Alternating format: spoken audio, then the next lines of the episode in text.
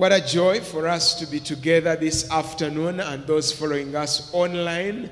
Welcome. Praise the name of the Lord. I am Gerald Ayebale and uh, I serve here at All Saints Cathedral. This afternoon, we are going to reflect on the subject I came to call sinners to repentance. These are Jesus' words in uh, Luke chapter 5, verse 32. I have not come to call the righteous, but sinners to repentance. Jesus himself saying, I have not come to call the righteous, but sinners to repentance. And, and so, in this passage, as we will read it, we notice a few things. But one of the things we cannot miss here is the conflict, the sharp conflict between the gospel that Jesus is preaching and the Judaism that is being practiced, particularly by the Pharisees and a few radical Jews. There's sharp, there's a sharp conflict. There's such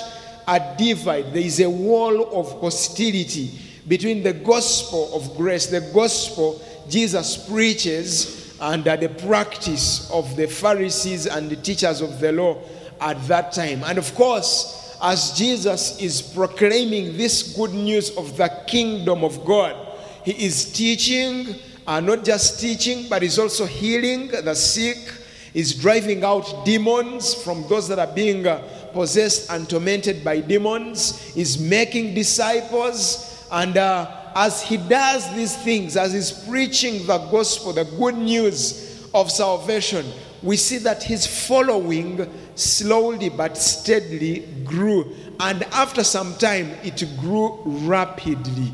And uh, nobody could ignore it. It was pretty clear to everybody that Jesus is growing and his ministry is going places. Uh, his ministry characterized a lot by interacting with sinners and uh, people who had lost hope, people who had no vision, and you know, it's growing, it is massive.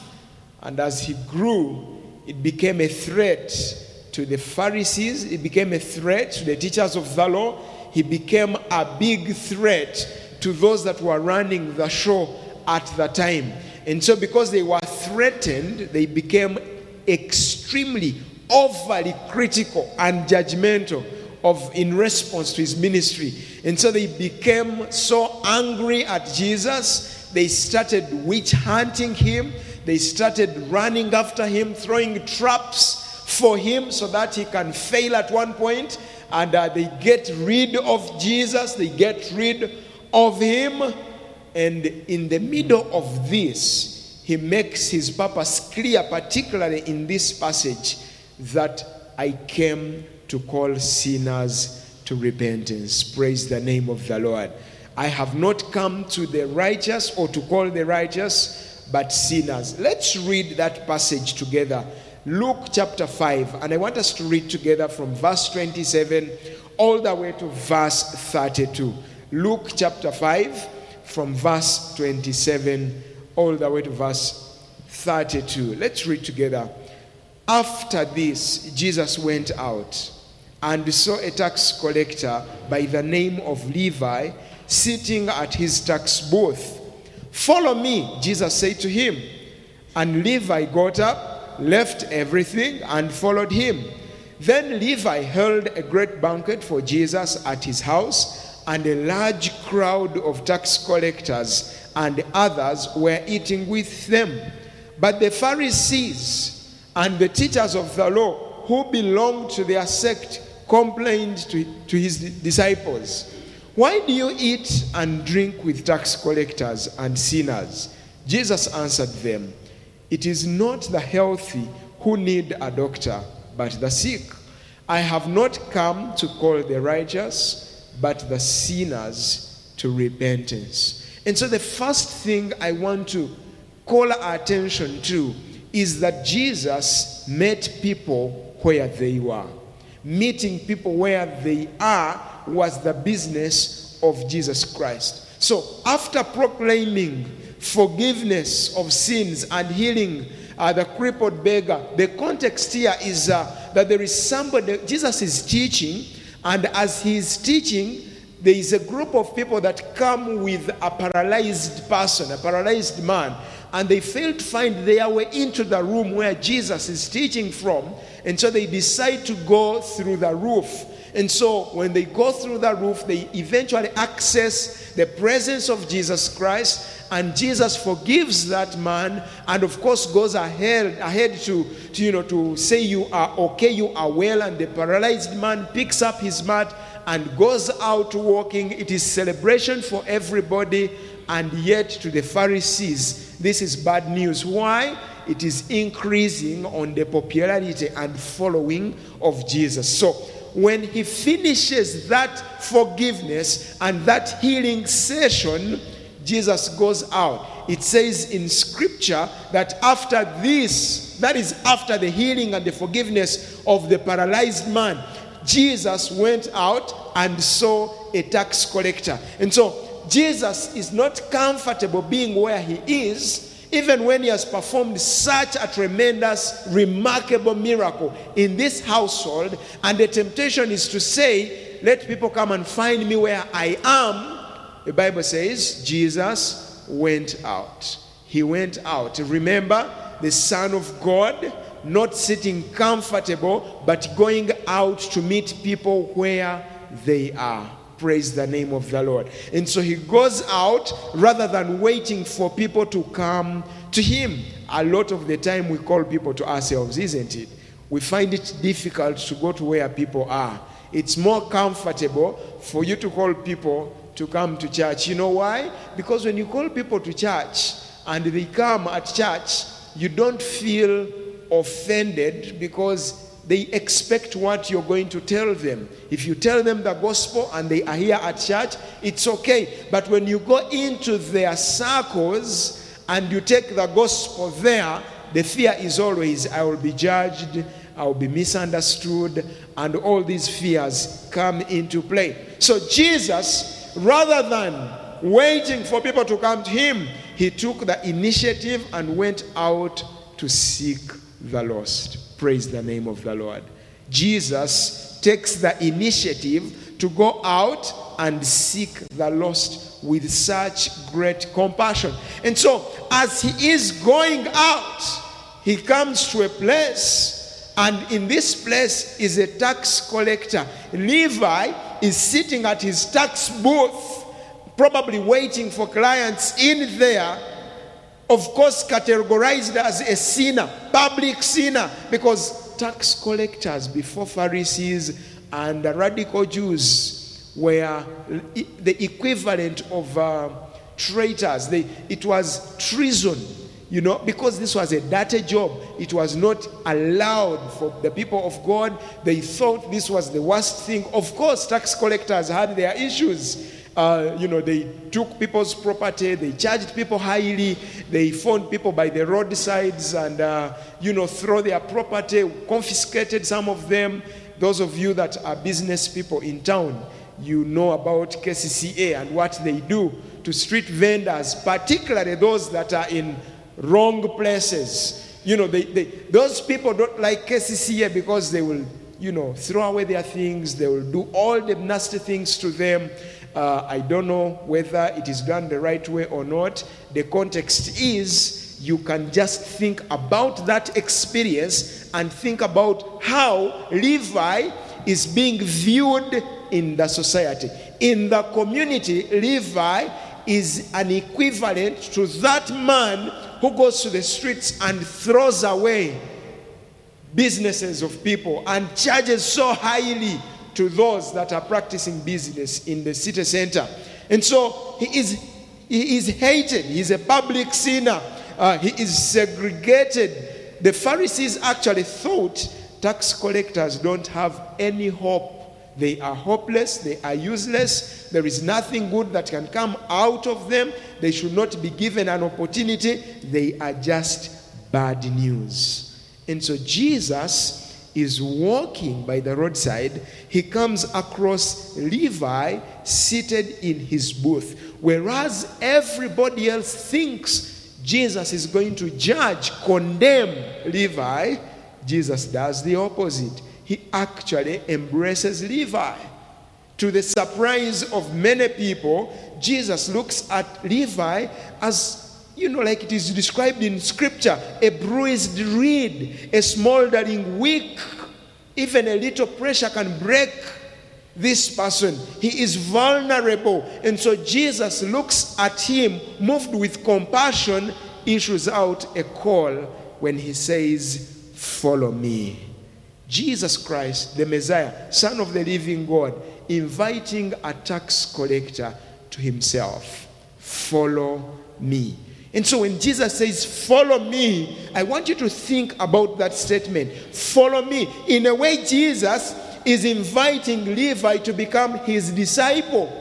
And so to be a disciple of Jesus is a call for you to learn from Jesus. It's a call for you to be like Jesus. So when Jesus tells Levi, Follow me, he's saying, Be my disciple. Learn from me. Come and be like me. Come and be like Jesus. Levi, even when everybody else has written you off, I can give you an opportunity. Praise the name of the Lord. Come, follow me. Levi, follow me. Don't care about all these guys and what they have to say. Simply come and follow me. Jesus was challenging him to have a new direction in life. All he knew was tax collection. And now Jesus is calling him to be a disciple. A change of direction, a change of focus, priority. This is what you have known, but hey, I am challenging your comfort zone, your known zone, what you're familiar with, into walking by faith. Come and follow me. Jesus does not share with Levi where they are going. Hello. No, he doesn't. He doesn't give details. He simply says, Follow me. And as it is, in verse 28, we read these words Levi got up, left everything, and followed him. Praise the name of the Lord.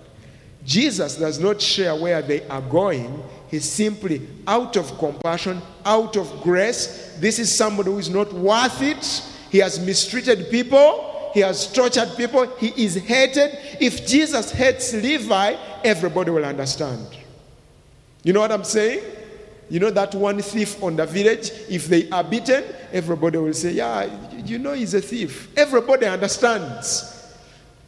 But Jesus does not want to rhyme with everybody else. He is moved with compassion. He is a gracious God. For crying out loud, I am here for sinners. So, Levi, follow me.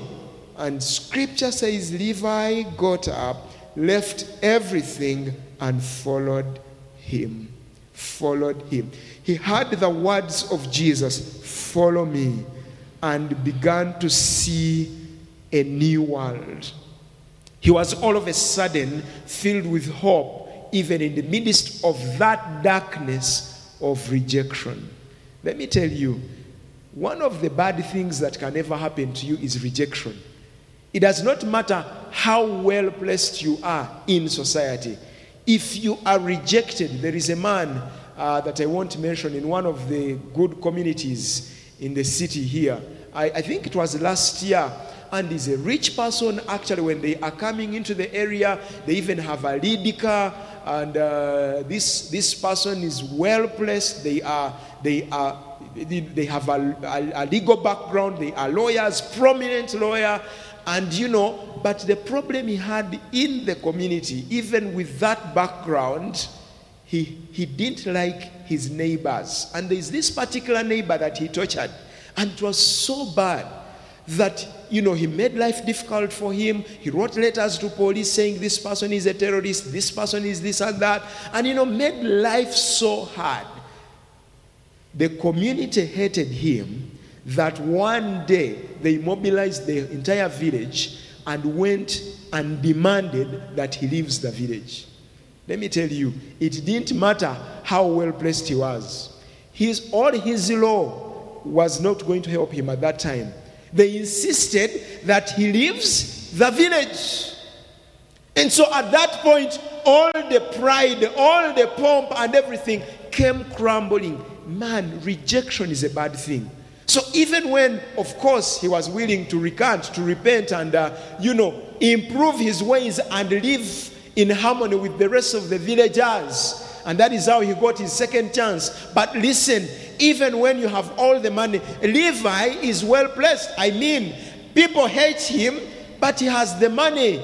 You know, he decides things and things happen the way he wants.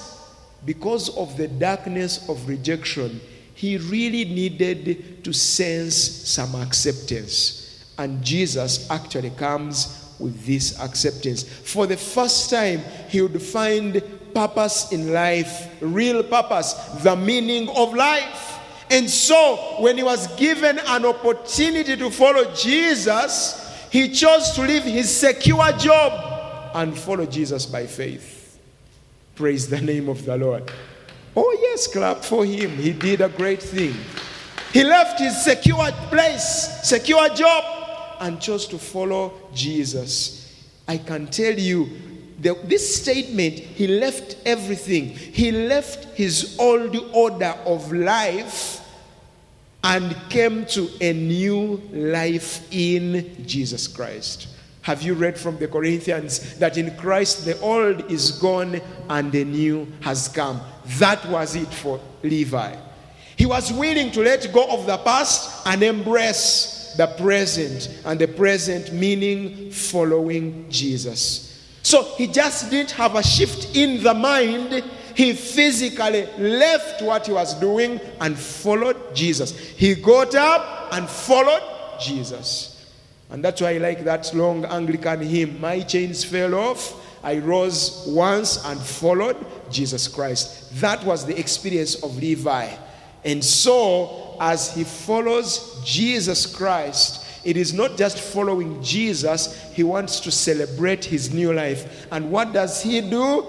He chooses to spend the money because he had the money. He throws a party and he does not just call a few people, he calls even other tax collectors. Listen, there are people who get born again and they are so strategically positioned that they don't come alone, they come along with other sinners. Levi was this category. And uh, by the way, that's why I like evangelizing fathers. When you evangelize daddy and he gets born again, most likely mommy will also eh, come along, and the children will not have a lot of choice. You get it, eh? especially here in Africa. So Levi throws a party, and what happens? He calls tax collectors, other sinners to come along. And so they are in this party. I don't know how it was, but as I was preparing, I thought about parties today. And maybe they had some ribs there, they had some eshabwe there. They, you know, they enjoyed themselves. I don't know, maybe they confessed their sins to Jesus Christ because now it's us sinners, but there's somebody who accepts us the way we are. So, man, let's just confess Let's just tell it to Jesus Christ. And they say it all, and the crowd is enjoying themselves. They are enjoying the delicious food. And I wanted to even compare this to our heavenly feast when eventually Christ comes for us and throws a party for all you guys and all of us that have endured the pain in this world and will celebrate. That celebration throws a picture of what it will be like in heaven. And as this is happening, something else is happening. There are people on the sidelines watching everything that is happening, which draws me to the second and last point intentionally interact with the lost. You know, first I said Jesus met people where they are. Yes, he's in this household. He has just performed a miracle. He's not comfortable there. He goes out to where people are interacting. But when you zoom in a little more in this passage, you notice that Jesus is not just going wholesale, he is particularly going to sinners, the lost. And so there is a group of Pharisees and the teachers of the law that are both hungry and angry because they didn't partake in the food, but they are also angry at Jesus because of the following he is commanding. And so, they, because of their status, because of their situation, they think Jesus has broken the law by eating with sinners. And so, in verse 30, they say, Why do you eat and drink with tax collectors and sinners? Why, Jesus? Why do you eat and drink with sinners and tax collectors? And let me tell you, I am not very different in many ways from the Pharisees. I also get scared moving in town with my collar on with uh, somebody who is known all over the place that they are sinners. You know what I'm saying? Oh, yeah. Uh, when you. You don't want to find a young man who has dreadlocks and tattoos all over, and the trousers are all damaged, and they are walking in a certain way, they are all wild, and then you're there, Reverend, comfortably walking with them. Oh, yeah, so I fear what you guys will say about me. I don't find it easy to go to a bar and just sit there and people are there boozing and taking their alcohol. And when the cameras find me, you're going to ask questions. What is Reverend Gerald doing at this bar, in this time, in this season, on this day, at this hour of the day? What is he doing? Probably many of you who are very good Anglicans might even refuse to take communion from me because there is that stereotype there is that thinking of them and us, the sinners and the righteous. Listen, Jesus is not about to get to that. He interacts with the sinners. And these people, the Pharisees, are offended because how do you claim to be Messiah and you are interacting with tax collectors? Those traitors, they deserve to die. There is no hope for them.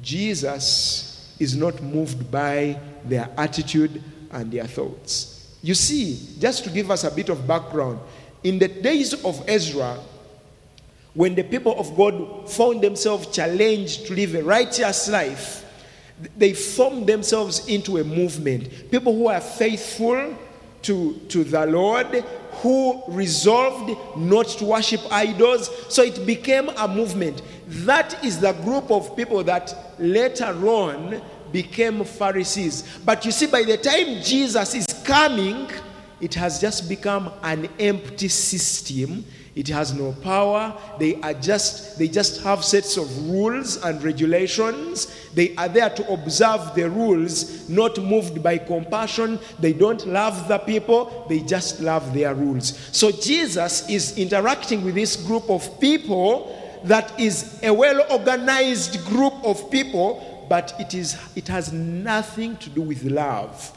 And so Jesus comes and challenges them. At this time, they are simply self righteous. They think everybody else is wrong. We are the only ones who are right. And so, whoever is outside of their box is tagged a sinner. And so, as it is, Jesus says, No way. Verse 31, it says, It is not the healthy who need a doctor, but the sick. Praise the name of the Lord. It is not the healthy who need a doctor, but the sick. Can you think about this? That Jesus looks at sinners, sees sinners like a doctor sees sick people. Have you ever thought about that? That when God looks at, at sinners, He is looking at, at them the same way a doctor looks at sick people. That's the same. Recently, uh, we have been, I mean, there's, uh, when schools opened, coughs opened for children. So we have had cough in our house, uh, a lot of it with the children. And so recently we went to see a doctor because one of them developed high temperature, and you know, it was funny. And this boy fears injections. So when we got to the doctor's room, and uh, you know, uh, the boy is already scared. He thinks now they are going to pierce me, they are going to do all these nasty things to my body.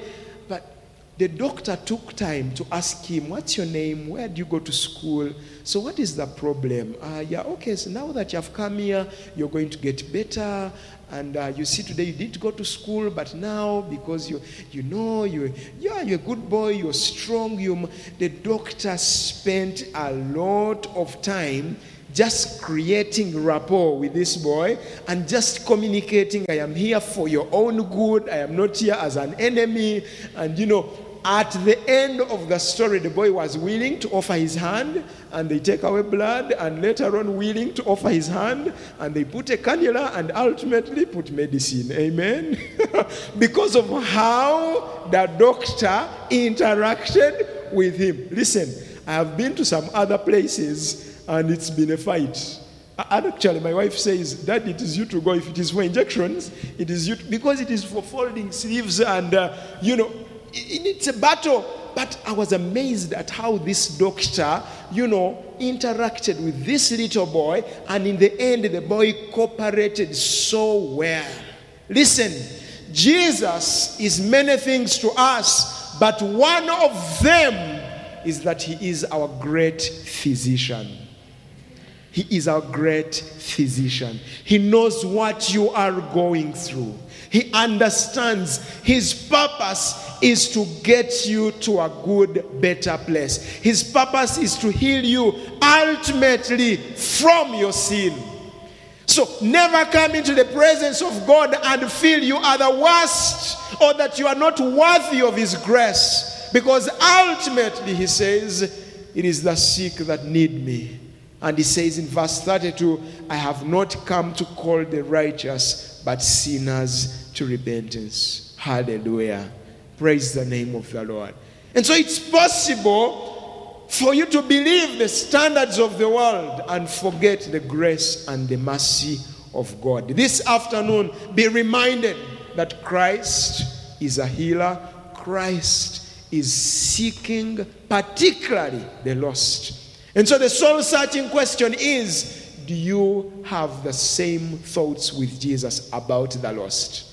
Is your heart moved for the lost the same way Jesus is moved? Are you willing to be judged by everybody else, but that you may give an opportunity to the lost to receive the grace of forgiveness? Are you willing to go all the way? That sometimes people will not understand you, but all you are up to is to create an environment where sinners can access Jesus Christ. Praise the name of the Lord. I think this afternoon we are being challenged. And let me even say this through this Lent period, let's be reminded that it's not just our repentance, but also the repentance of other people.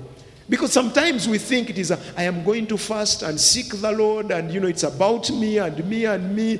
Uh, there are a number of people that have called me to say, Reverend, pray for us. Now that you're fasting this Lent season, they are not even sure I am fasting or not. But somehow they think Reverend must be fasting. And so, Reverend, now that you're fasting in this Lent season, please pray for me about this, about that. It's about me, me, me, me. Listen can we pray about the repentance of sinners? Because Jesus loves them.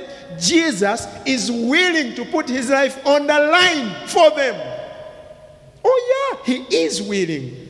And he says, if you claim to love me, you should have the same attitude towards sinners. Praise the name of the Lord. And so, this afternoon, following the spirit of this passage, shall we spend some time to pray particularly for the lost? Because Jesus loves them. Oh, yeah, He loves them. He is willing to put His life on the line, we see in this passage, just because He loves them. Are we willing to spend time to eat with, to be with sinners, listen to them, understand where they are coming from? Are we willing to offer that ear, that shoulder to lean on so that they may accept and, you know, access the grace of forgiveness. We should imitate Jesus Christ. Understand others rather than judge them. There are so many sick people, let me tell you. Outwardly, they seem okay, but just listen to them. It is tough. But Jesus this afternoon loves them. Please, let's just stand up and let's pray. Many people out there, friends, they seem okay. On the outside, and indeed everything seems fine, but inwardly their souls are dying. They are dying in loneliness, they are dying in sorrow, despair. They desperately need a doctor, Jesus. They desperately need a savior. They desperately need somebody that is going to love them, somebody that is going to extend a hand of grace to them, somebody that is not going to condemn them, somebody that is going to love them. Will you this afternoon just pray for such people? It's possible that you know some of them. Just go ahead and pray for them by name. Some of these people are in our households, they are part of our families. They are our parents, they are our children. Some of these people are our colleagues at work. We know we have written them off. We know if they continue the way they are, if they follow the route they have taken, surely they are ending up in hell.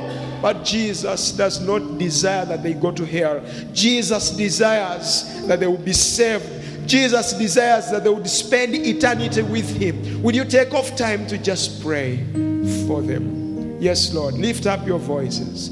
Remember one person, remember two people that are, are dying in loneliness.